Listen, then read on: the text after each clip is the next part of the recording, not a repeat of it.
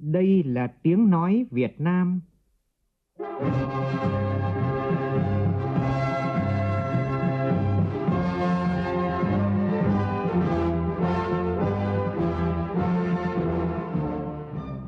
là tiếng nói Việt Nam, phát thanh từ Hà Nội, thủ đô nước Cộng hòa xã hội chủ nghĩa Việt Nam.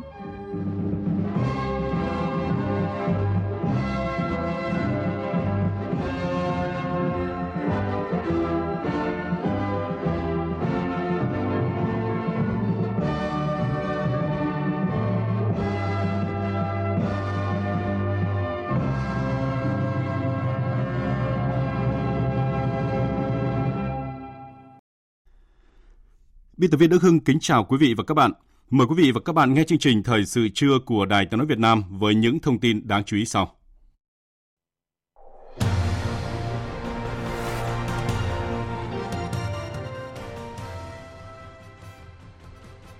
Chủ tịch nước ký quyết định về việc tặng quà nhân dịp kỷ niệm 76 năm Ngày Thương binh Liệt sĩ 27 tháng 7 với tổng kinh phí dự kiến hơn 400 tỷ đồng. Sáng nay Quốc hội thông qua luật sửa đổi bổ sung một số điều của luật xuất cảnh nhập cảnh của công dân Việt Nam và luật nhập cảnh xuất cảnh quá cảnh cư trú của người nước ngoài tại Việt Nam. Hà Nội đã sẵn sàng cho việc khởi công dự án đường vành đai 4 vùng thủ đô, công trình trọng điểm quốc gia vào sáng mai. Trong khi đó, 62 dự án nhà ở thương mại tại thành phố Hồ Chí Minh không đáp ứng điều kiện làm chủ đầu tư dự án nhà ở. Trong phần tin thế giới, cả thế giới quan ngại về việc gia tăng bạo lực tại bờ Tây cũng như kế hoạch mở rộng các khu định cư bất hợp pháp của Israel tại các khu vực chiếm đóng. Nga tăng cường bảo vệ các cơ sở trọng yếu tại thủ đô Moscow trong bối cảnh công ty quân sự tư nhân Wagner cáo buộc bị quân đội Nga không kích.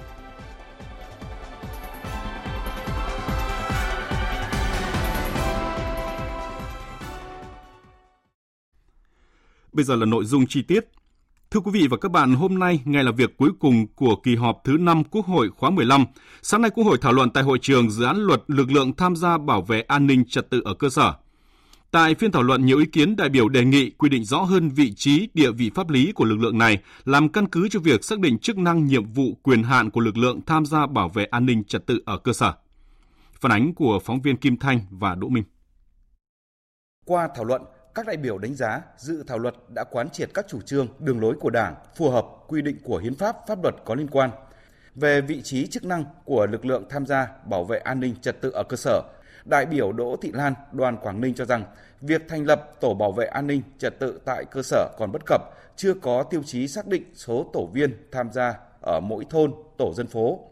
Tôi đề xuất bổ sung một khoản quy định cụ thể hoặc là giao cho cấp có thẩm quyền quy định về nguyên tắc tiêu chí xác định số tổ bảo vệ an ninh trật tự và số lượng tối đa số tổ viên tham gia tổ bảo vệ an ninh trật tự trên cơ sở số hộ dân trên địa bàn của mỗi thôn, mỗi tổ dân phố và tính chất phức tạp về an ninh trật tự ở cơ sở. Giao cho Hội đồng Nhân dân tỉnh quy định khung tối đa số lượng tổ và số tổ viên tham gia cùng với một số các chế độ chính sách đối với lực lượng bảo vệ an ninh trật tự ở cơ sở trên địa bàn tỉnh đề nghị quy định rõ nhiệm vụ phạm vi hoạt động của lực lượng này. Đại biểu Nguyễn Thị Ngọc Xuân, đoàn Bình Dương cho rằng Tôi kiến nghị rà soát theo hướng làm rõ phạm vi hoạt động trong từng thôn tổ dân phố do ai trực tiếp lãnh đạo chỉ huy, có gắn trực tiếp với cấp quỹ, ban điều hành thôn tổ dân phố như hiện nay đang thực hiện hay không, hay chỉ hoạt động do công an cấp xã điều hành. Đối với phạm vi hoạt động trên địa bàn cấp xã thì tham gia những hoạt động gì, tính chất, mức độ, ra sao, quy định rõ quyền hạn, trách nhiệm, nghĩa vụ của những người tham gia. Vì đây chỉ là tính chất hỗ trợ nên cần cân nhắc rất kỹ quyền hạn để tránh lạm quyền. Đối với độ tuổi của lực lượng tham gia bảo vệ an ninh trật tự ở cơ sở, dự thảo luật quy định công dân Việt Nam từ 18 tuổi trở lên không phân biệt giới tính, có đủ các tiêu chuẩn về sức khỏe, lý lịch, trình độ văn hóa, tự nguyện có đơn đề nghị tham gia thì được xem xét tuyển chọn vào lực lượng tham gia bảo vệ an ninh trật tự ở cơ sở. Đại biểu Nguyễn Văn Thuận, đoàn Bắc Ninh đề nghị cần cân nhắc quy định giới hạn độ tuổi tham gia lực lượng này bởi các đối tượng vi phạm pháp luật và tội phạm gây dối an ninh trật tự ngày càng manh động nguy hiểm. Trong toàn bộ nội dung văn bản cần xác định lực lượng này chỉ là lực lượng hỗ trợ cho công an xã, chính quy trong việc thực hiện nhiệm vụ bảo vệ an ninh trật tự ở cơ sở. Do đó, các quy định về chính sách hỗ trợ trong dự thảo luật cần phù hợp với tính chất của lực lượng này. Về việc tuyển chọn sử dụng tham gia lực lượng bảo vệ an ninh ở cơ sở, tôi đề nghị nghiên cứu quy định độ tuổi tối đa của lực lượng tham gia bảo vệ an ninh trật tự ở cơ sở. Tôi đề nghị ở độ tuổi là 65.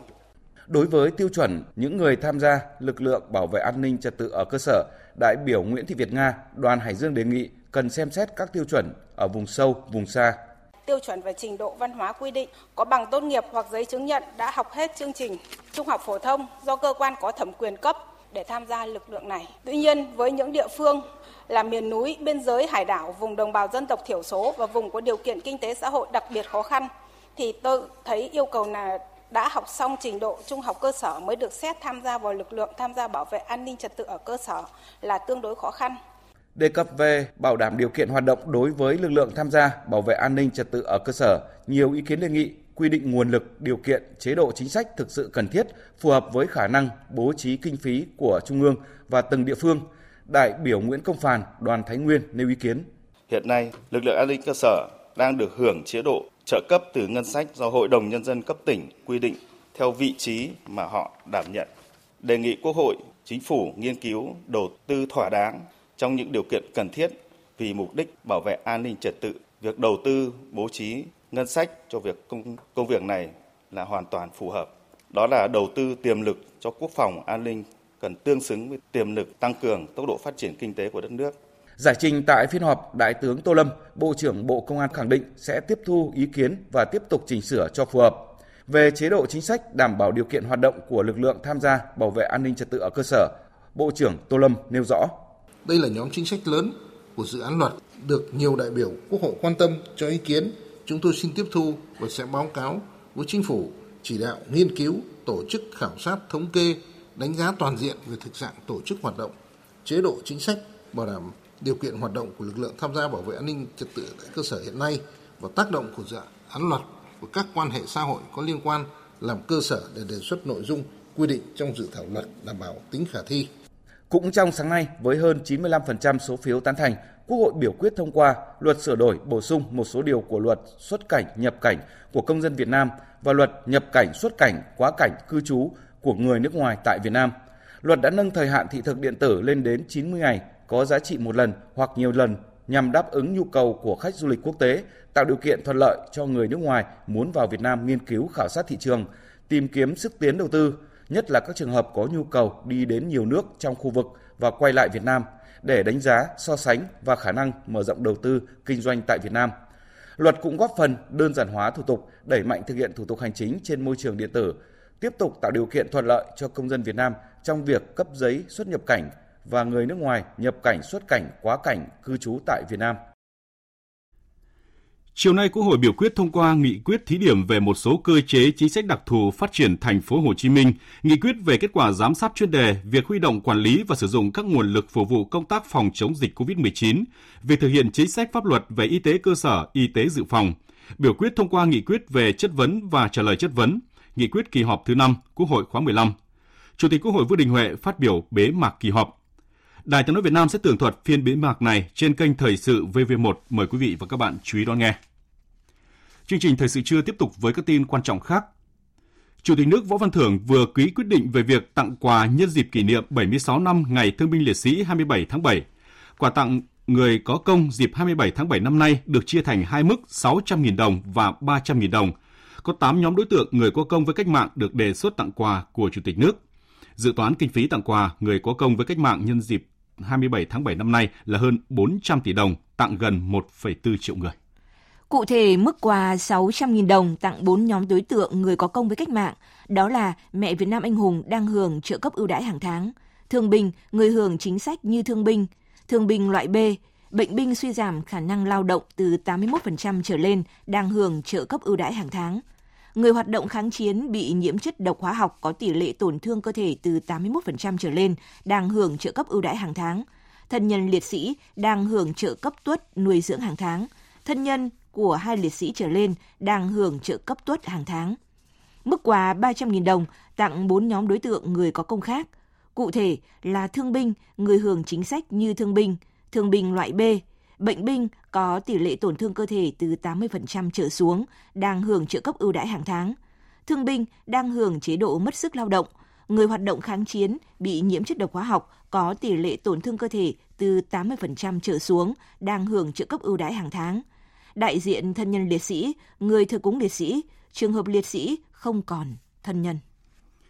Tiến tới kỷ niệm 76 năm Ngày Thương binh Liệt sĩ sáng nay tại Hà Nội, Hội hỗ trợ gia đình liệt sĩ Việt Nam phối hợp cùng Hội chữ thập đỏ Việt Nam, Cổng thông tin điện tử nhân đạo quốc gia 1400 tổ chức phát động chương trình nhắn tin tri ân liệt sĩ 2023. Phóng viên Minh Hường đưa tin. Đây là năm thứ 12 Hội hỗ trợ gia đình liệt sĩ Việt Nam phối hợp cùng các đơn vị tổ chức chương trình nhắn tin tri ân liệt sĩ nhân kỷ niệm Ngày Thương binh Liệt sĩ 27 tháng 7 nhằm mục đích tạo nguồn kinh phí cho hoạt động tri ân và tôn vinh các anh hùng liệt sĩ, gia đình liệt sĩ, mẹ Việt Nam anh hùng. Chương trình nhắn tin tri ân liệt sĩ năm 2023 mở cổng từ 0 giờ ngày hôm nay đến 24 giờ ngày 20 tháng 8. Mỗi người dân chỉ cần nhắn tin với cú pháp TALS gửi cổng thông tin nhân đạo quốc gia 1405 là đã đóng góp được 20.000 đồng cho quỹ tri ân liệt sĩ. Trung tướng Hoàng Khánh Hưng, Chủ tịch Hội hỗ trợ gia đình liệt sĩ Việt Nam cho biết, từ khi triển khai chương trình nhắn tin lần đầu tiên vào năm 2012 đến nay, toàn bộ số tiền thu được đến nay là gần 10 tỷ đồng, được hội sử dụng trực tiếp vào việc hỗ trợ giám định ADN, tìm kiếm mộ liệt sĩ, tặng nhà tình nghĩa, tặng sổ tiết kiệm, tặng quà cho các gia đình liệt sĩ, mẹ Việt Nam anh hùng hoàn cảnh khó khăn. Trong 12 chương trình này thì có những chương trình là trong thời kỳ dịch bệnh Covid-19 nhưng mà cả xã hội đều đồng lòng, cả xã hội đều vào cuộc, cả xã hội đều nhắn tin. Mỗi một đồng tiền được nhắn tin, được nhận từ mọi người dân, từ cán bộ chiến sĩ trong lực lượng vũ trang, của những người lao động trong cả nước thì đều được sử dụng rất hiệu quả. Cho đến giờ phút này còn 53 vạn liệt sĩ nữa chưa biết tên. Trong đó còn hơn 18 vạn liệt sĩ đang nằm ở cả chiến trường. Nhiều thân nhân gia đình liệt sĩ đang rất khó khăn. Tôi hy vọng chương trình à, nhắn tin giúp cho công tác tri ân có hiệu quả. Thông tin mới nhất từ Bộ Công Thương cho biết hiện nay các nhà máy nhiệt điện than đã hoạt động trở lại liên tục. Nguồn nguyên liệu than cho sản xuất điện được đảm bảo. Nguồn điện từ các nhà máy thủy điện đã khả quan hơn. Lượng nước về một số hồ thủy điện lớn tiếp tục tăng nhẹ. Điều này sẽ góp phần tích cực trong sản xuất và cung cấp điện cho miền Bắc trong thời gian tới. Theo số liệu cập nhật sáng nay, phụ tải toàn hệ thống điện hôm qua đạt 828 triệu 800 nghìn kWh. Trong ngày hôm qua, tổng sản lượng huy động từ thủy điện khoảng 180,6 triệu kWh, nhiệt điện than huy động 443,7 triệu kWh, tu bin khí huy động 91,2 triệu kWh, điện gió là 16 triệu kWh và điện mặt trời farm huy động 51,9 triệu kWh. Đặc, đặc biệt là nguồn nhiệt điện than đã không còn tổ máy ngừng sự cố ngắn ngày nguồn nguyên liệu than cho sản xuất điện được đảm bảo. Thưa quý vị và các bạn, dự kiến sáng mai dự án đường vành đai 4 vùng thủ đô Hà Nội, công trình trọng điểm quốc gia sẽ khởi công trên địa bàn thành phố Hà Nội. Theo ghi nhận của phóng viên Nguyên Nhung, đến thời điểm này, mặt bằng đã sạch đã được bàn giao và thành phố Hà Nội đã sẵn sàng khởi công dự án. Để phục vụ dự án, thành phố Hà Nội phải thu hồi giải phóng mặt bằng diện tích trên 812 hecta đất tại 7 quận huyện có dự án đi qua và cần di rời gần 11.000 ngôi mộ. Tuy nhiên, đến thời điểm này, công việc đã cơ bản hoàn tất nhờ sự đồng thuận của đông đảo các tầng lớp nhân dân. Chủ trương thì chúng tôi hoàn toàn nhất trí với cái di rời mồ mả giải phóng mặt bằng của cái vành đai 4 của Đảng và Nhà nước. Thì nhà tôi có 5 ngôi tôi đã chạy hoàn thành và một số đông bà con người ta cũng rất chấp hành đã chạy. Công tác đền bù di rời bố trí định cư cho hơn 800 hộ dân ở nhiều khu vực ảnh hưởng trong thành phố cũng được khẩn trương tiến hành. Thành phố xây dựng 13 khu tái định cư trên địa bàn 5 huyện với tiêu chí nơi ở mới tốt hơn nơi ở cũ nên đã nhận được sự đồng thuận của nhân dân.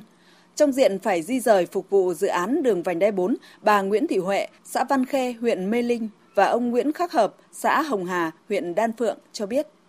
Đất của ông của cha mà đi là chán lắm. Ai cũng suy nghĩ đau đầu. Mà sau thì được à, à, xã cũng đến động viên gia đình nhiều. Cũng tư vấn kể cả to bé thì chấp nhận là việc trương của nhà nước tất cả hầu như gần như một trăm phần trăm dân tôi dám khẳng định là dân văn văn nhưng mà qua quá trình à, là truyền thông nhận thức của người dân dần chuyển biến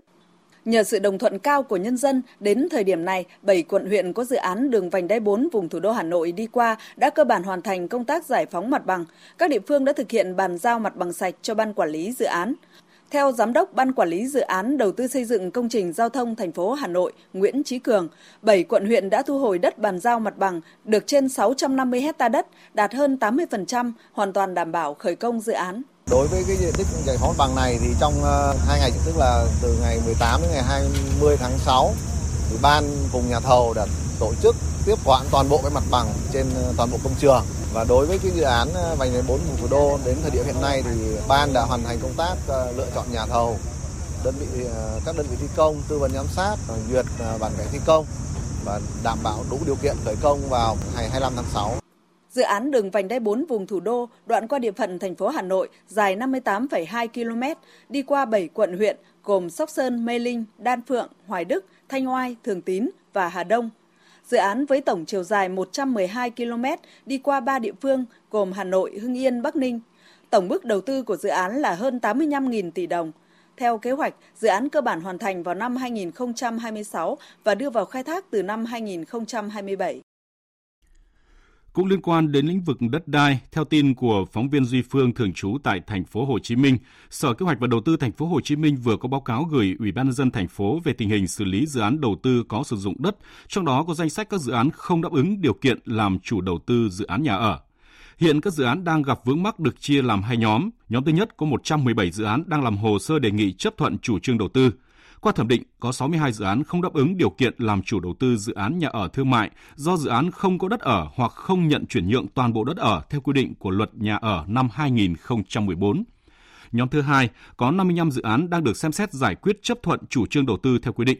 Trong số này có 3 dự án đang vướng mắc về pháp luật, 3 dự án đang được cơ quan có thẩm quyền thanh tra, kiểm tra, có 3 dự án. Còn lại 49 dự án đang có vướng mắc thuộc thẩm quyền xem xét của thành phố.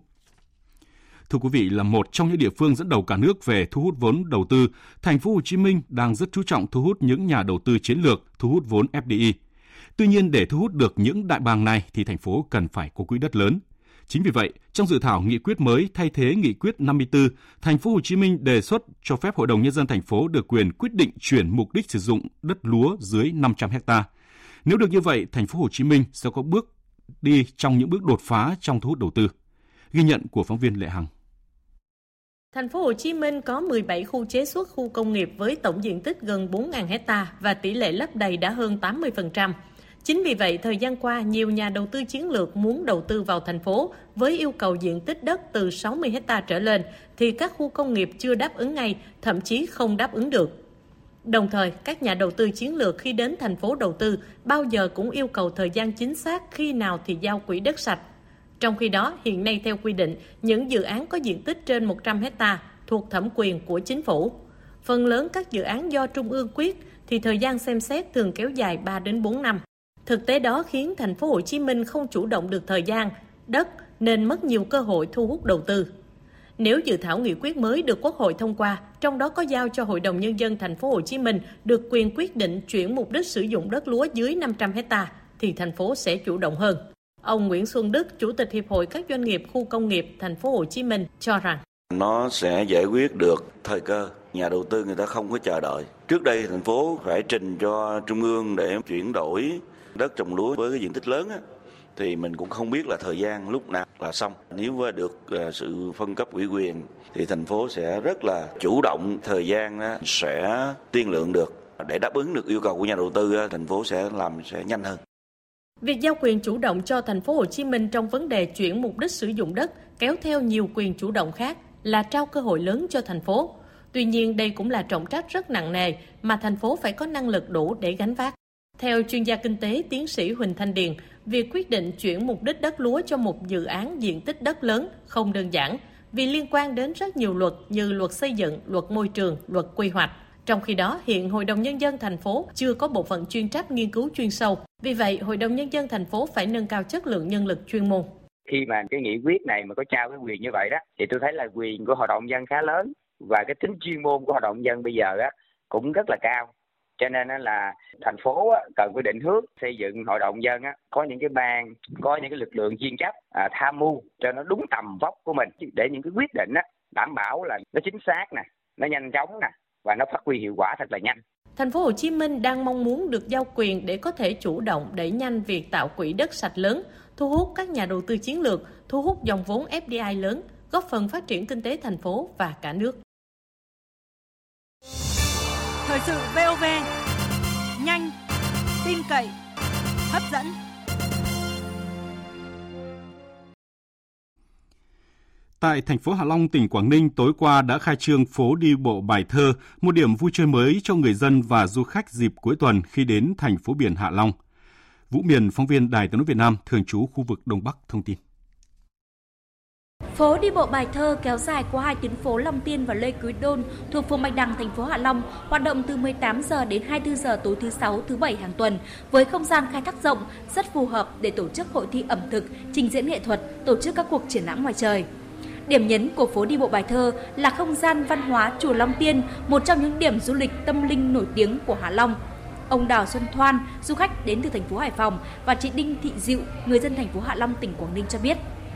Hải Phòng cũng có phố đi bộ, cũng vui. Nhưng ở đây nó có một cái âm hưởng riêng. Chúng tôi cũng để hai ngày rồi. Bây giờ tiếp tục đi tìm hiểu phố ẩm thực. Có những phố đi bộ này thì rất là vui ờ, bởi vì à, dân cư ở đây cũng thêm được ờ, thu nhập và phục vụ được nhiều du khách du lịch đến để tham quan, thưởng thức được các món ăn ờ, đặc sản tại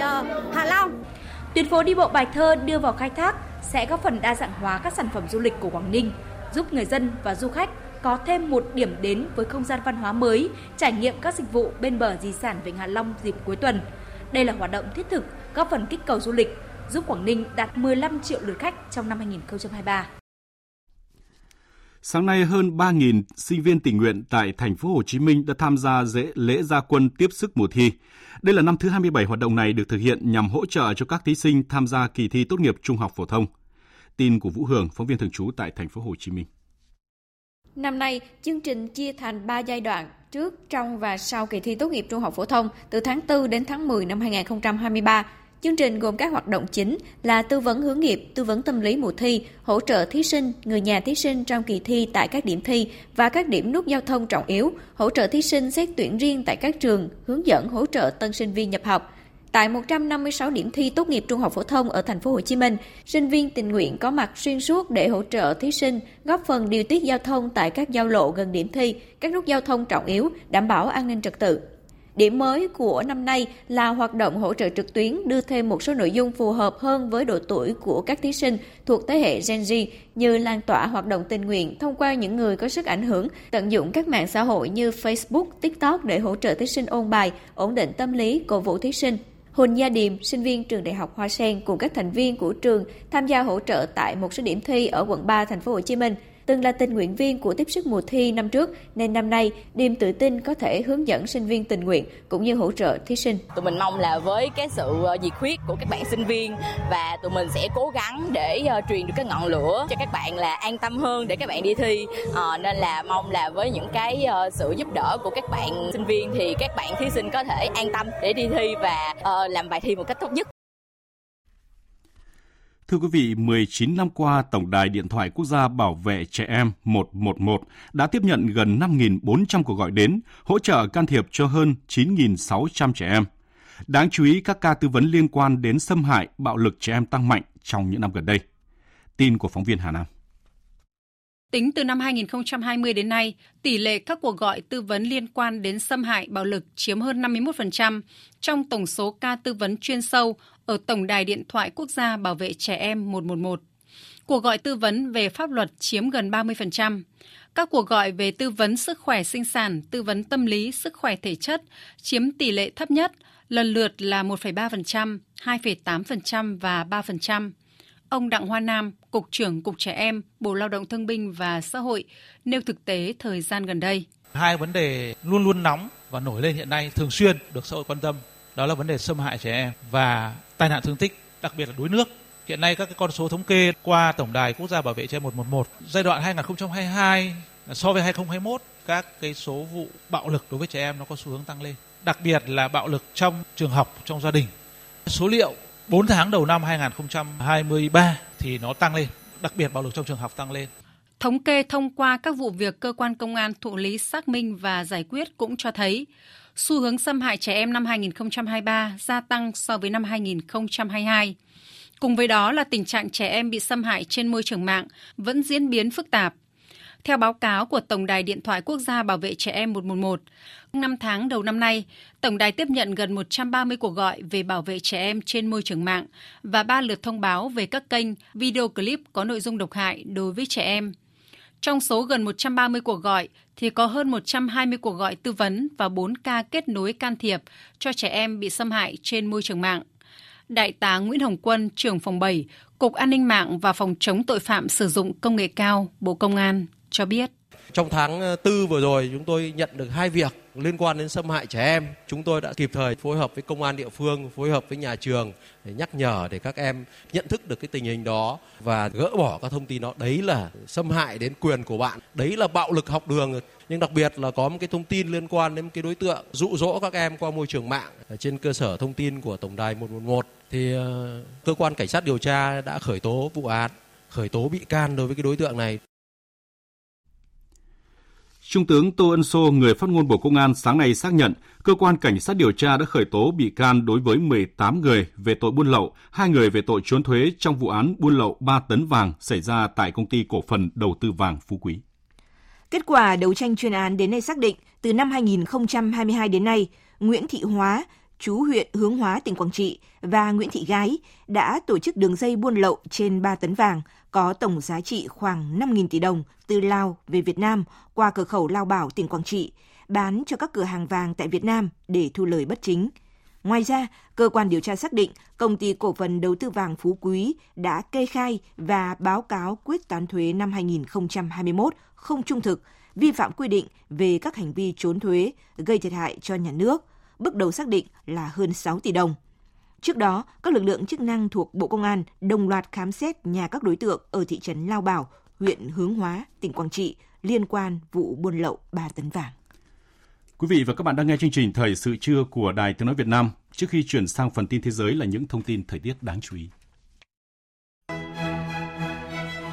Thưa quý vị, sáng sớm nay ở khu vực Bắc Bộ và Thanh Hóa đã có mưa vừa mưa to, cục bộ có mưa rất to. Trong 24 đến 48 giờ tới, ở Bắc Bộ và Thanh Hóa, Nghệ An tiếp tục có mưa vừa, mưa to và rông, cục bộ có nơi mưa rất to. Dự báo từ ngày 26 đến 27 tháng 6, ở Bắc Bộ và Bắc Trung Bộ tiếp tục có mưa rào và rông, cục bộ có mưa vừa mưa to. Cảnh báo cấp độ rủi ro thiên tai do mưa lớn, lốc xét, mưa đá là cấp 1.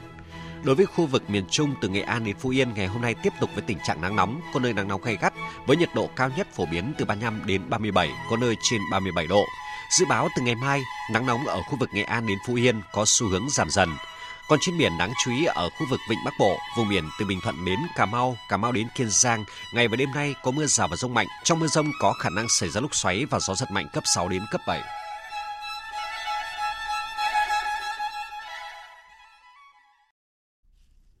Xin được tiếp tục với các tin thế giới. Cả thế giới đang quan ngại về tình hình bạo lực bờ Tây gia tăng như kế hoạch mở rộng các khu định cư bất hợp pháp của Israel tại các khu vực chiếm đóng. Sự căng thẳng này đang cản trở các nỗ lực bình thường hóa quan hệ giữa Israel và các nước Ả Rập. Tổng hợp của biên tập viên Đình Nam. Bộ trưởng An ninh Quốc gia Israel Itamar Ben-Gvir đã kêu gọi các hành động quân sự cứng rắn hơn chống lại các tay súng người Palestine tại khu vực bờ Tây chiếm đóng, kêu gọi những người định cư Israel mở rộng sự hiện diện tại khu vực này. Tuyên bố được đưa ra sau khi Israel tiến hành nhiều cuộc đột kích lớn gây thương vong tại bờ Tây và người định cư Israel xảy ra xung đột bạo lực với người dân Palestine thời gian qua. Theo vị quan chức Israel, cần một chiến dịch quân sự chống lại các tay súng người Palestine, phá bỏ những ngôi nhà của người dân Palestine, cản trở việc xây dựng các khu định cư mới. Ông Ben Gvir thẳng thắn tuyên bố đó là cách duy nhất để Israel sở hữu các khu chiếm đóng và kiểm soát an ninh cho người định cư Israel. Các tuyên bố này ngay lập tức khiến thế giới vô cùng quan ngại. Cao ủy nhân quyền Liên Hợp Quốc lo ngại tình hình bạo lực tại bờ Tây có nguy cơ vượt tầm kiểm soát với những chính sách gây thù địch với người Palestine của phía Israel. Người phát ngôn cơ quan này, Jeremy Lawrence, kêu gọi Israel tuân thủ luật pháp quốc tế. Theo luật nhân quyền quốc tế, chính quyền Israel cần đảm bảo có các hoạt động để giảm thiểu việc sử dụng vũ lực gây chết người. Israel phải khẩn trương thiết lập lại các chính sách và hành động của mình ở bờ Tây phù hợp với các tiêu chuẩn nhân quyền quốc tế, bao gồm bảo vệ và tôn trọng quyền được sống của người dân. Đến cả Mỹ, đồng minh số 1 của Israel cũng đã phải lên tiếng khẳng định không ủng hộ chính sách mở rộng các khu định cư bất hợp pháp của Israel. Cố vấn an ninh quốc gia Mỹ Jake Sullivan cũng đã điện đàm với người đồng cấp Israel, quan ngại sâu sắc về các vụ tấn công của người định cư Israel cực đoan nhằm vào dân thường Palestine trước đó.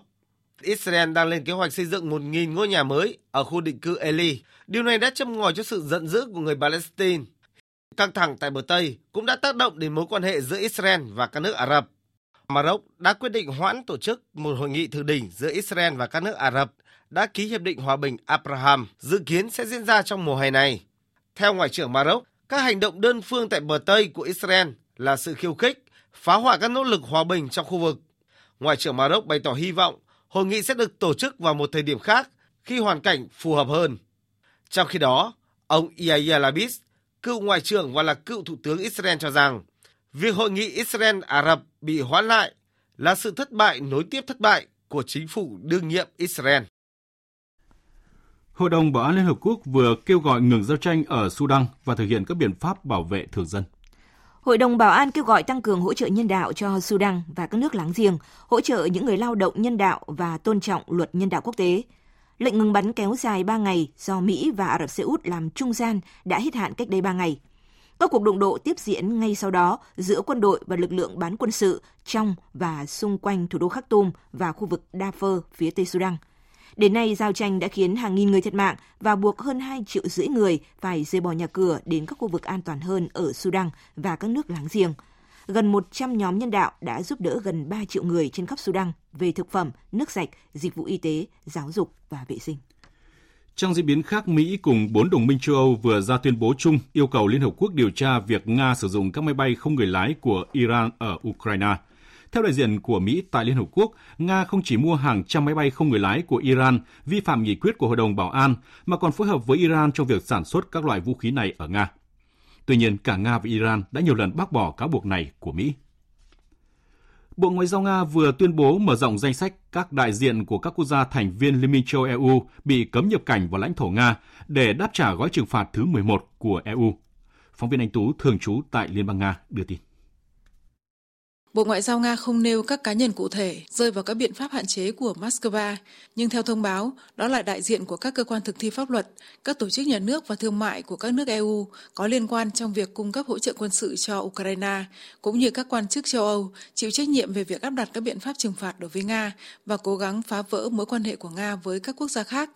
Cũng theo bộ này, các hạn chế cũng được mở rộng đối với các nghị sĩ của các nước EU đang thúc đẩy chương trình nghị sự đối đầu với Nga.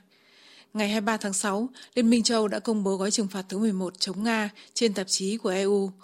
Theo nhà nghiên cứu cao cấp tại Trung tâm Nghiên cứu châu Âu, Viện Kinh tế Thế giới và Quan hệ Quốc tế, Viện Hàn lâm Khoa học Nga, Vladimir Alenchenko, mục tiêu chính của gói trừng phạt mới của EU là gây áp lực buộc các nước khác ngừng hợp tác với Nga. Tuy nhiên, ở đây, EU xung đột với lợi ích kinh tế của các quốc gia đang tham gia vào hoạt động tái xuất hàng hóa sang Liên bang Nga bởi vì họ có thể kiếm được nhiều tiền từ việc này. Trên thực tế, EU đề nghị họ tự nguyện từ bỏ lợi ích này.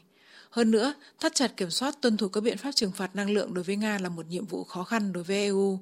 Đối với dầu mỏ, người châu Âu sẽ mua nó với giá cao hơn nhưng vẫn sẽ phụ thuộc vào Nga. Trong khi đó, các cơ sở trọng yếu ở thủ đô Moscow của Nga đã được tăng cường bảo vệ, đồng thời an ninh ở thủ đô được siết chặt. Hiện các đơn vị đặc biệt của lực lượng vệ binh quốc gia Nga được đặt trong tình trạng báo động toàn diện – Bộ Quốc phòng Nga cho biết, Phó Tư lệnh các lực lượng Liên hợp Nga trong khu vực chiến dịch quân sự đặc biệt kêu gọi công ty quân sự tư nhân Warner PMC tuân thủ mệnh lệnh của Tổng thống Putin và giải quyết tất cả các vấn đề một cách hòa bình. Trước đó, kênh Telegram của ông Prigozhin, người sáng lập công ty Warner, đăng tải một số tin nhắn âm thanh, trong đó ông này tuyên bố các đơn vị của Warner đã bị không kích và cáo buộc quân đội Nga liên quan. Bộ Quốc phòng Nga khẳng định các cáo buộc này là sai sự thật. Australia vừa áp đặt các biện pháp trừng phạt và cấm đi lại đối với ba người đàn ông liên quan đến vụ bắn rơi chiếc máy bay MH17 của Malaysia Airlines vào năm 2014.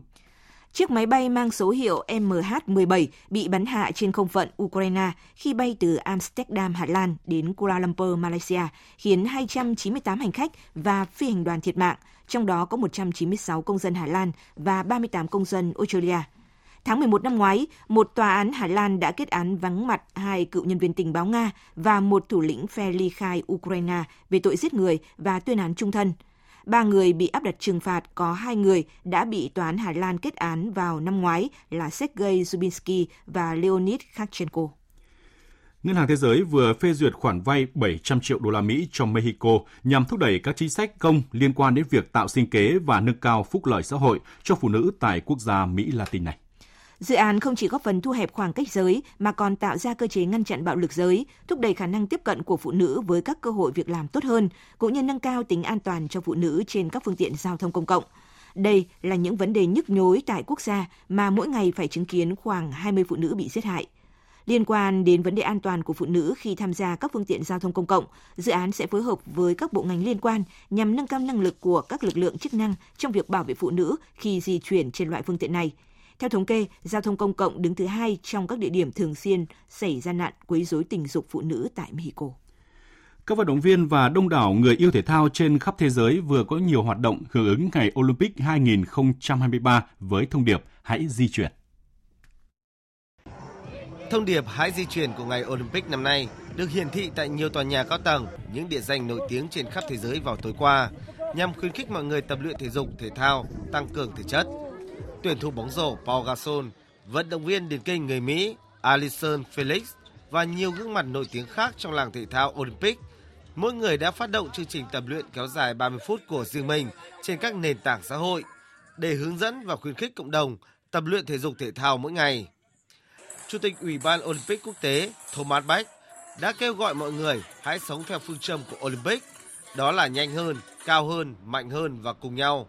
cùng với thông điệp hãy di chuyển. Năm nay chúng tôi hợp tác với Tổ chức Y tế Thế giới để nhấn mạnh tầm quan trọng của thể thao đối với sức khỏe, thể chất và tinh thần. Chúng tôi muốn truyền cảm hứng cho thế giới vận động nhiều hơn mỗi ngày. Chúng tôi muốn cùng với WHO chứng minh rằng thể thao và hoạt động thể chất là một công cụ chi phí thấp, nhưng tác động nhiều cho cơ thể khỏe mạnh, tâm trí lành mạnh và cộng đồng kiên cường. Hãy di chuyển. Ngày Olympic năm nay, Tổ chức Y tế Thế giới đã chung tay trong sự kiện này nhằm kêu gọi người dân toàn cầu có lối sống năng động và lành mạnh hơn. Tổng giám đốc Tổ chức Y tế Thế giới Tedros Adhanom Ghebreyesus cho biết. Ý tưởng là hoạt động thể chất không chỉ dành cho các vận động viên. Hoạt động thể chất giúp ngăn ngừa nhiều bệnh không lây nhiễm. Vì vậy, mọi người nên vận động và duy trì hoạt động có nghĩa là giữ gìn sức khỏe. Và với sáng kiến mà chúng ta đã cùng nhau bắt đầu này, chúng ta đang chứng kiến hàng triệu người thực sự đã hiểu được lợi ích của hoạt động thể chất.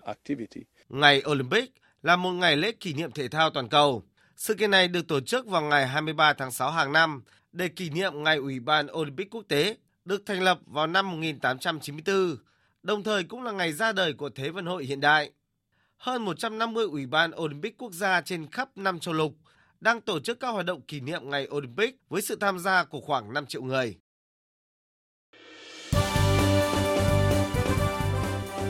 Thời sự tiếng nói Việt Nam Thông tin nhanh Bình luận sâu Tương tác đa chiều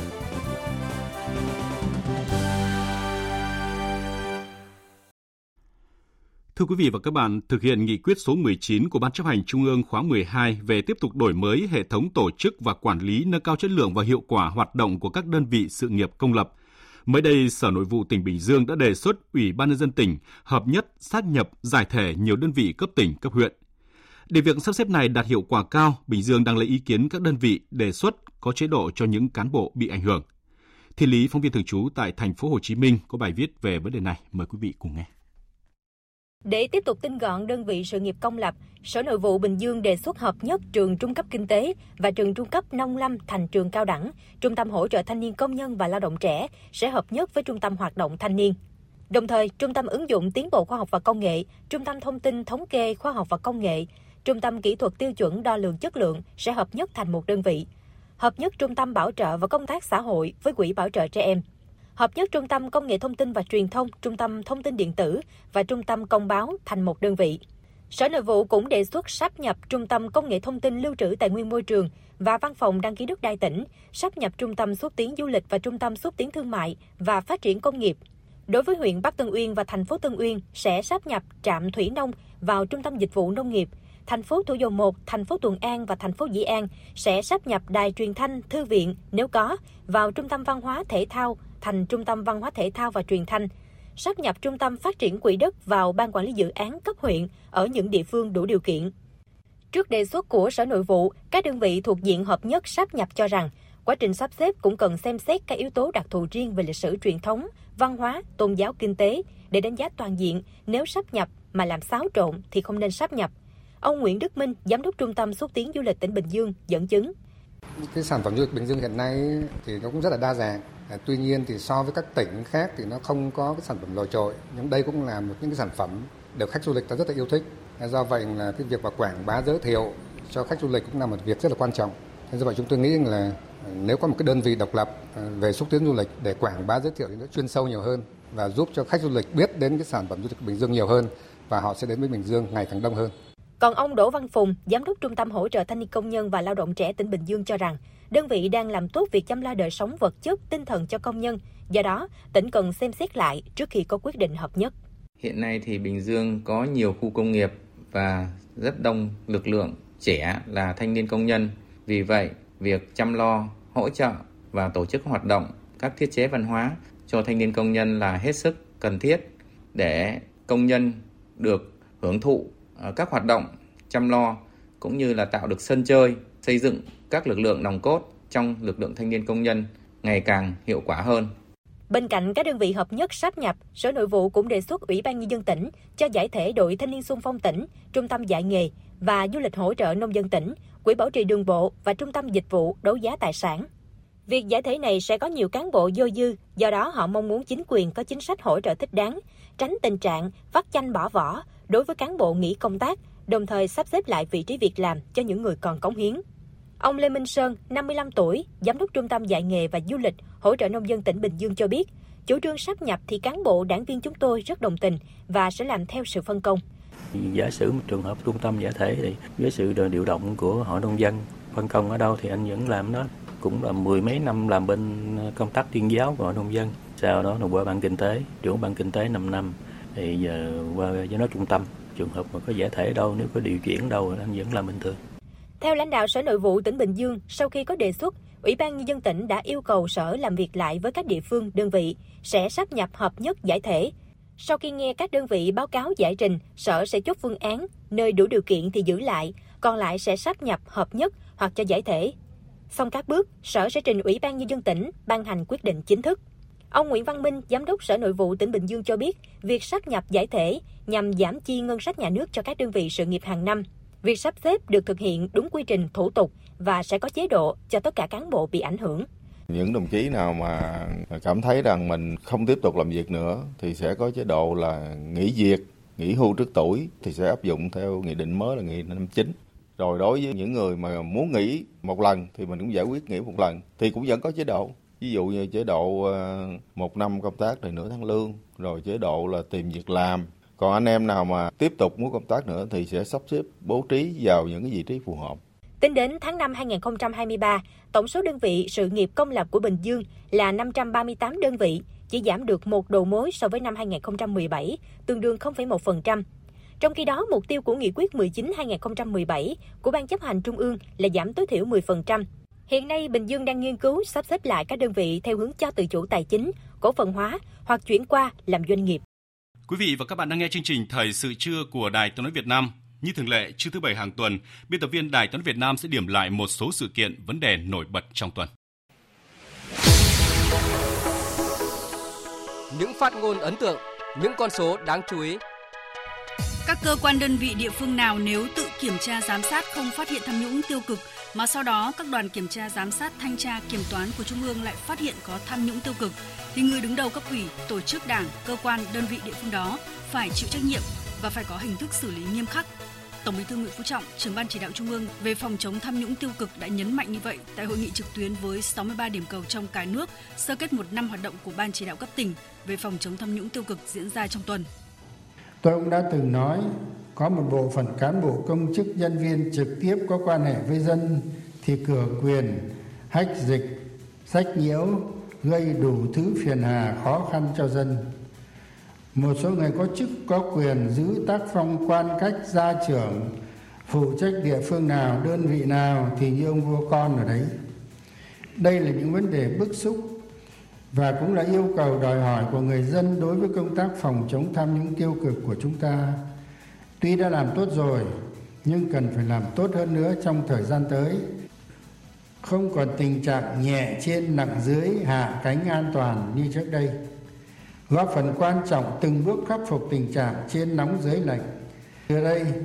trên nóng dưới ngày càng đang nóng lên rồi. Sự kiện đối ngoại quan trọng diễn ra trong tuần là chuyến thăm cấp nhà nước của Tổng thống Hàn Quốc Yoon suk yeol tới Việt Nam. Một trong những kết quả nổi bật của chuyến thăm là có 17 văn kiện hợp tác giữa hai bên đã được ký kết trên các lĩnh vực trước sự chứng kiến của Chủ tịch nước Võ Văn Thưởng và Tổng thống Hàn Quốc Yoon suk yeol. Hai bên cùng nỗ lực đưa hợp tác kinh tế lên cấp độ mới, sâu sắc và hiệu quả hơn, phấn đấu sớm hoàn thành mục tiêu nâng kim ngạch thương mại song phương lên 100 tỷ USD và hướng tới mục tiêu 150 tỷ USD vào năm 2030 theo hướng cân bằng, bền vững.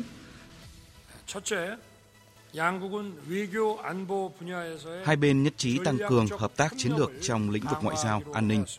Hai bên nhất trí tăng cường thêm một bậc hợp tác trong chuỗi cung ứng khoáng sản cốt lõi, nhất là hai nước nhận thức chung về việc tiềm năng hợp tác giữa hai nước liên quan đến hoạt động khai thác nguồn đất hiếm phong phú tại Việt Nam – nhất trí xây dựng nền tảng hợp tác các chuỗi cung ứng khoáng sản cốt lõi bằng cách xây dựng trung tâm chuỗi cung ứng khoáng sản cốt lõi. Tổng thống Hàn Quốc Yoon suk yeol cho biết Hàn Quốc sẽ hỗ trợ các khoản viện trợ không hoàn lại với quy mô là 200 triệu đô la Mỹ giai đoạn 2024-2027 cho các lĩnh vực môi trường, biến đổi khí hậu, y tế, giáo dục, chuyển đổi số, nhất là có kế hoạch hỗ trợ nghiên cứu chung giữa hai nước với quy mô 30 triệu đô la Mỹ trong khoảng 10 năm tới nhằm hỗ trợ tập trung đổi mới khoa học công nghệ của Việt Nam đội ngũ những người làm báo tiếp tục thể hiện bản lĩnh, dấn thân, đi đầu trong những vấn đề lớn, vấn đề mới, vấn đề khó của đất nước, bám sát thực tiễn sinh động của đời sống xã hội, của sự nghiệp đổi mới, xây dựng và bảo vệ tổ quốc. Của báo chí đồng hành cùng với chính quyền, doanh nghiệp, người dân trong việc tìm kiếm các giải pháp nhằm giải quyết các vấn đề đang đặt ra trong thực tiễn. Chủ tịch nước Võ Văn Thưởng nhấn mạnh tại lễ trao giải báo chí toàn quốc lần thứ 17, đúng ngày báo chí cách mạng Việt Nam 21 tháng 6, đồng thời tin tưởng báo chí sẽ hoàn thành tốt sứ mệnh cao cả là lực lượng sung kích trên mặt trận tư tưởng văn hóa của Đảng, xứng đáng với niềm tin, kỳ vọng của Đảng, Nhà nước và nhân dân, xứng đáng với vị thế của một nền báo chí sắp tròn 100 năm tuổi. Người có 2 phần 3 tổng số phiếu đánh giá tín nhiệm thấp thì có thể xem xét miễn nhiệm ngay tại kỳ họp đó hoặc kỳ họp gần nhất. Đây là nội dung đáng chú ý tại nghị quyết về việc lấy phiếu tín nhiệm, bỏ phiếu tín nhiệm đối với người giữ chức vụ do Quốc hội, Hội đồng Nhân dân bầu hoặc phê chuẩn sửa đổi vừa được Quốc hội thông qua. Từ đầu tuần này, 19 tháng 6, lãi suất cho vay được các ngân hàng thương mại điều chỉnh giảm lần thứ tư với lãi suất cho vay ngắn hạn tối đa của các tổ chức tín dụng để phục vụ một số lĩnh vực ngành kinh tế giảm từ 4,5% một năm xuống 4%. Lãi suất giảm là tin vui đối với nhiều doanh nghiệp. Đây sẽ là cơ sở để các ngân hàng giảm mặt bằng lãi suất huy động và cho vay. Xuất khẩu rau quả khởi sắc trong tháng 6 này khi kim ngạch xuất khẩu ước đạt hơn 1 tỷ đô la Mỹ, cộng dồn 6 tháng của năm nay đạt kim ngạch xuất khẩu 2 tỷ 750 triệu đô la Mỹ, tăng hơn 63% so với cùng kỳ năm ngoái. Theo Hiệp hội Rau quả Việt Nam, Trung Quốc dẫn đầu trong top 5 thị trường nhập khẩu rau quả của Việt Nam, chiếm hơn 63% tổng giá trị xuất khẩu. Tiếp đến là các thị trường Mỹ, Hàn Quốc, Nhật Bản, Hà Lan. Liên quan tới vụ tấn công trụ sở ban nhân dân xã tại Đắk Lắk, cơ quan an ninh điều tra công an tỉnh Đắk Lắk đã ra quyết định khởi tố vụ án khủng bố nhằm chống chính quyền nhân dân, che giấu tội phạm, không tố giác tội phạm và tổ chức môi giới cho người khác xuất cảnh nhập cảnh hoặc ở lại Việt Nam trái phép, khởi tố bị can và lệnh tạm giam đối với 75 bị can về tội khủng bố nhằm chống chính quyền nhân dân. Tiếp theo chương trình thời sự trưa nay là những thông tin thể thao đáng chú ý.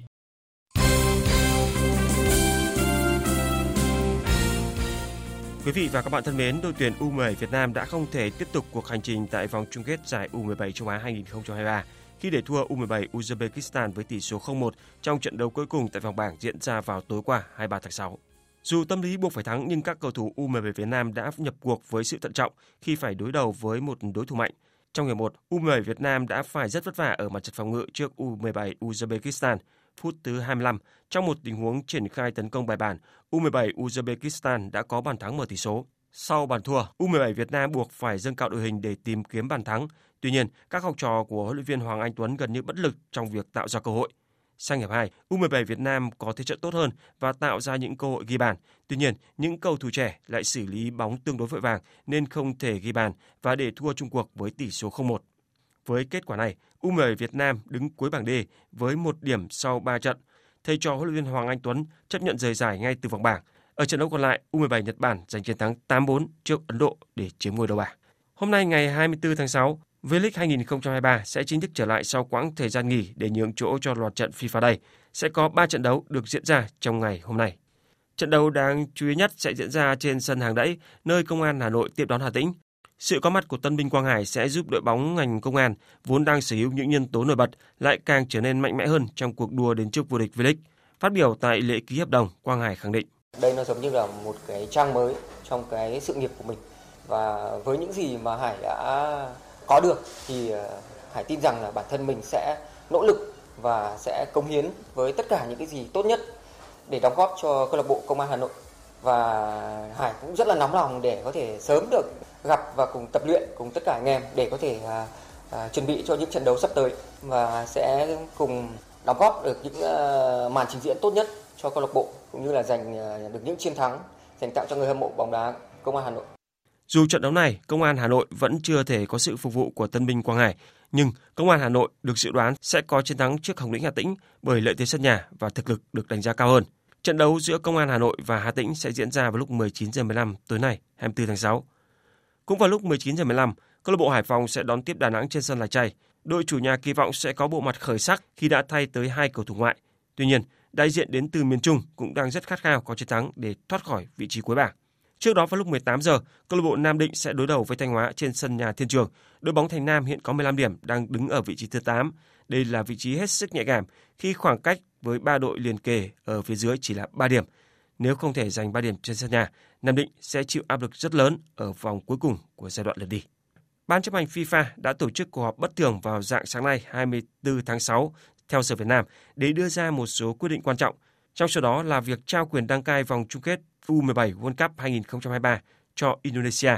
Với việc Indonesia được chọn làm chủ nhà, đội U17 nước này sẽ có quyền tham dự vòng chung kết U17 World Cup 2023, dù trước đó đã bị loại từ rất sớm tại giải U17 châu Á. U17 World Cup 2023 sẽ diễn ra từ ngày mùng 10 tháng 11 cho đến ngày mùng 2 tháng 12 năm 2023 với 24 đội tuyển tham dự. Thưa quý vị và các bạn, trong những năm gần đây, đội tuyển aerobic Việt Nam đã gặt hái được nhiều thành công tại các giải đấu quốc tế. Trong đó, vận động viên Lê Hoàng Phong là người có đóng góp lớn. Lê Hoàng Phong sinh năm 1999 đã giành đầy đủ huy chương vàng tại các giải thế giới, châu Á và Đông Nam Á cùng giải vô địch quốc gia. Gần đây nhất, Lê Hoàng Phong góp công vào 3 trên tổng cộng 5 tấm huy chương vàng mà đội tuyển aerobic Việt Nam giành được tại SEA Games 32 tổ chức tại Campuchia. Thế mạnh của Lê Hoàng Phong nằm ở những nội dung nhóm, 3 tấm huy chương vàng ở các nội dung đôi nam nữ, nhóm 3 người và nhóm 5 người đã nói lên điều đó. Hoàng Phong chia sẻ. Em có thể hòa đồng cũng như là thực hiện động tác chung với mọi người. Nếu mỗi cá nhân mà không ai chịu hạ cái tôi của mình xuống để nghe thì khó làm việc nhóm cũng như là một tinh thần đồng đội để có thể hoàn thiện một cái bài tập thể. Xin chuyển sang những tin thể thao quốc tế đáng chú ý. Cựu tiền vệ Sergio Busquets đã quyết định gia nhập câu lạc bộ Inter Miami của Mỹ để tái ngộ với Messi sau 15 năm gắn bó với câu lạc bộ Barca. Busquets đã trải qua 15 năm thi đấu ở câu lạc bộ Barcelona, giành ngôi vô địch La Liga tới 9 lần và đã có 3 lần vô địch Champions League. Câu lạc bộ Chelsea đã đưa ra đề xuất 65 triệu bảng cho câu lạc bộ Manchester United trong thương vụ chuyển nhượng cầu thủ. Trước đó, đội chủ sân Stamford Bridge đã từ chối lời đề nghị trị giá 55 triệu bảng của Manchester United cho chân sút Mason Mount. Lời đề nghị này của Man United bao gồm phí chuyển nhượng 50 triệu bảng với 5 triệu bảng cho các điều khoản phụ. Trong đề xuất mới của Chelsea, họ yêu cầu khoản chuyển nhượng cho chân sút Mason Mount có giá trị là 58 triệu bảng và 7 triệu bảng cho các điều khoản phụ. Dự báo thời tiết Phía Tây Bắc Bộ nhiều mây, có mưa vừa, mưa to và rông, cục bộ có nơi mưa rất to, nhiệt độ từ 23 đến 31 độ. Phía Đông Bắc Bộ và Hà Nội nhiều mây, có mưa vừa, mưa to và rông, cục bộ có mưa rất to, nhiệt độ từ 23 đến 31 độ. Khu vực từ Thanh Hóa đến Thừa Thiên Huế, phía Bắc, Thanh Hóa Nghệ An nhiều mây, có mưa vừa, mưa to, có nơi mưa rất to và rải rác có rông. Phía Nam có mây, chiều nắng nóng, có nơi có nắng nóng gay gắt, chiều tối và đêm có mưa rào và rông vài nơi, nhiệt độ từ 24 đến 37 độ, riêng Thanh Hóa Nghệ An cao nhất khoảng 30 đến 33 độ. Khu vực từ Đà Nẵng đến Bình Thuận, chiều nắng, riêng phía Bắc có nắng nóng, có nơi nắng nóng gay gắt. Chiều tối và đêm có mưa rào và rông vài nơi, phía Bắc nhiệt độ từ 25 đến 37 độ, phía Nam từ 25 đến 35 độ. Tây Nguyên chiều nắng, chiều tối và tối có mưa rào và rông rải rác, cục bộ có mưa vừa mưa to, đêm có mưa rào và rông vài nơi, nhiệt độ từ 20 đến 33 độ. Nam Bộ chiều nắng, chiều tối và tối có mưa rào và rông rải rác, cục bộ có mưa vừa mưa to, đêm có mưa rào và rông vài nơi, nhiệt độ từ 24 đến 35 độ. Dự báo thời tiết biển, Vịnh Bắc Bộ có mưa rào rải rác và có rông. Trong mưa rông có khả năng xảy ra lốc xoáy và gió giật mạnh cấp 6 đến cấp 7, tầm nhìn xa từ 4 đến 10 km, gió Nam cấp 4 đến cấp 5. Vùng biển từ Quảng Trị đến Quảng Ngãi không mưa, tầm nhìn xa trên 10 km, gió Nam cấp 4 đến cấp 5. Vùng biển từ Bình Định đến Ninh Thuận có mưa rào và rông vài nơi, tầm nhìn xa trên 10 km, gió Tây Nam đến Nam cấp 4. Vùng biển từ Bình Thuận đến Cà Mau, vùng biển từ Cà Mau đến Kiên Giang và Vịnh Thái Lan có mưa rào và rông rải rác. Trong mưa rông có khả năng xảy ra lúc xoáy và gió giật mạnh cấp 6 đến cấp 7, tầm nhìn xa trên 10 km giảm xuống từ 4 đến 10 km trong mưa, gió Tây Nam cấp 4. Khu vực Biển Đông và khu vực quần đảo Trường Sa thuộc tỉnh Khánh Hòa có mưa rào và rông vài nơi, tầm nhìn xa trên 10 km, gió Nam đến Đông Nam cấp 4. Khu vực quần đảo Hoàng Sa thuộc thành phố Đà Nẵng không mưa, tầm nhìn xa trên 10 km, gió Nam cấp 4. Quý vị và các bạn đang nghe chương trình Thời sự trưa của Đài Tiếng nói Việt Nam. Trước khi kết thúc chương trình, chúng tôi xin tóm lược một số tin chính vừa phát sóng. Chủ tịch nước Võ Văn Thưởng vừa ký quyết định về việc tặng quà nhân dịp kỷ niệm 76 năm Ngày Thương binh Liệt sĩ 27 tháng 7. Dự toán kinh phí tặng quà người có công với cách mạng năm nay là hơn 400 tỷ đồng, tặng gần 1 triệu 400 nghìn người. Hà Nội đã sẵn sàng cho việc khởi công dự án đường vành đai 4 vùng thủ đô, công trình trọng điểm quốc gia vào sáng mai. Để phục vụ dự án, thành phố Hà Nội đã thu hồi giải phóng mặt bằng diện tích trên 812 ha đất tại 7 quận huyện có dự án đi qua và đã di rời gần 11.000 ngôi mộ. Thời điểm này, công việc đã cơ bản hoàn tất nhờ sự đồng thuận của người dân. Cả thế giới đang quan ngại về tình hình bạo lực bờ Tây gia tăng cũng như kế hoạch mở rộng các khu định cư bất hợp pháp của Israel tại các khu vực chiếm đóng. Sự căng thẳng này đang cản trở các nỗ lực bình thường hóa quan hệ giữa Israel và các nước Ả Rập. Maroc vừa quyết định hoãn tổ chức một hội nghị giữa Israel với các nước Ả Rập do tình trạng bạo lực gia tăng gần đây ở khu bờ Tây. Các biện pháp an ninh ở thủ đô Moscow của Nga đã được siết chặt. Tất cả các cơ sở trọng yếu, các cơ quan chính phủ, hạ tầng giao thông vận tải được tăng cường bảo vệ trong bối cảnh công ty quân sự tư nhân Wagner cáo buộc bị quân đội Nga không kích. Bộ Quốc phòng Nga bác bỏ thông tin này. Tới đây chúng tôi cũng xin kết thúc chương trình thời sự trưa nay của Đài Tiếng nói Việt Nam. Chương trình do các biên tập viên Đức Hưng, Bùi Chuyên, Hải quân, Hàng Nga cùng kỹ thuật viên Thu Hằng phối hợp sản xuất và thực hiện, chịu trách nhiệm nội dung Nguyễn Thị Tuyết Mai.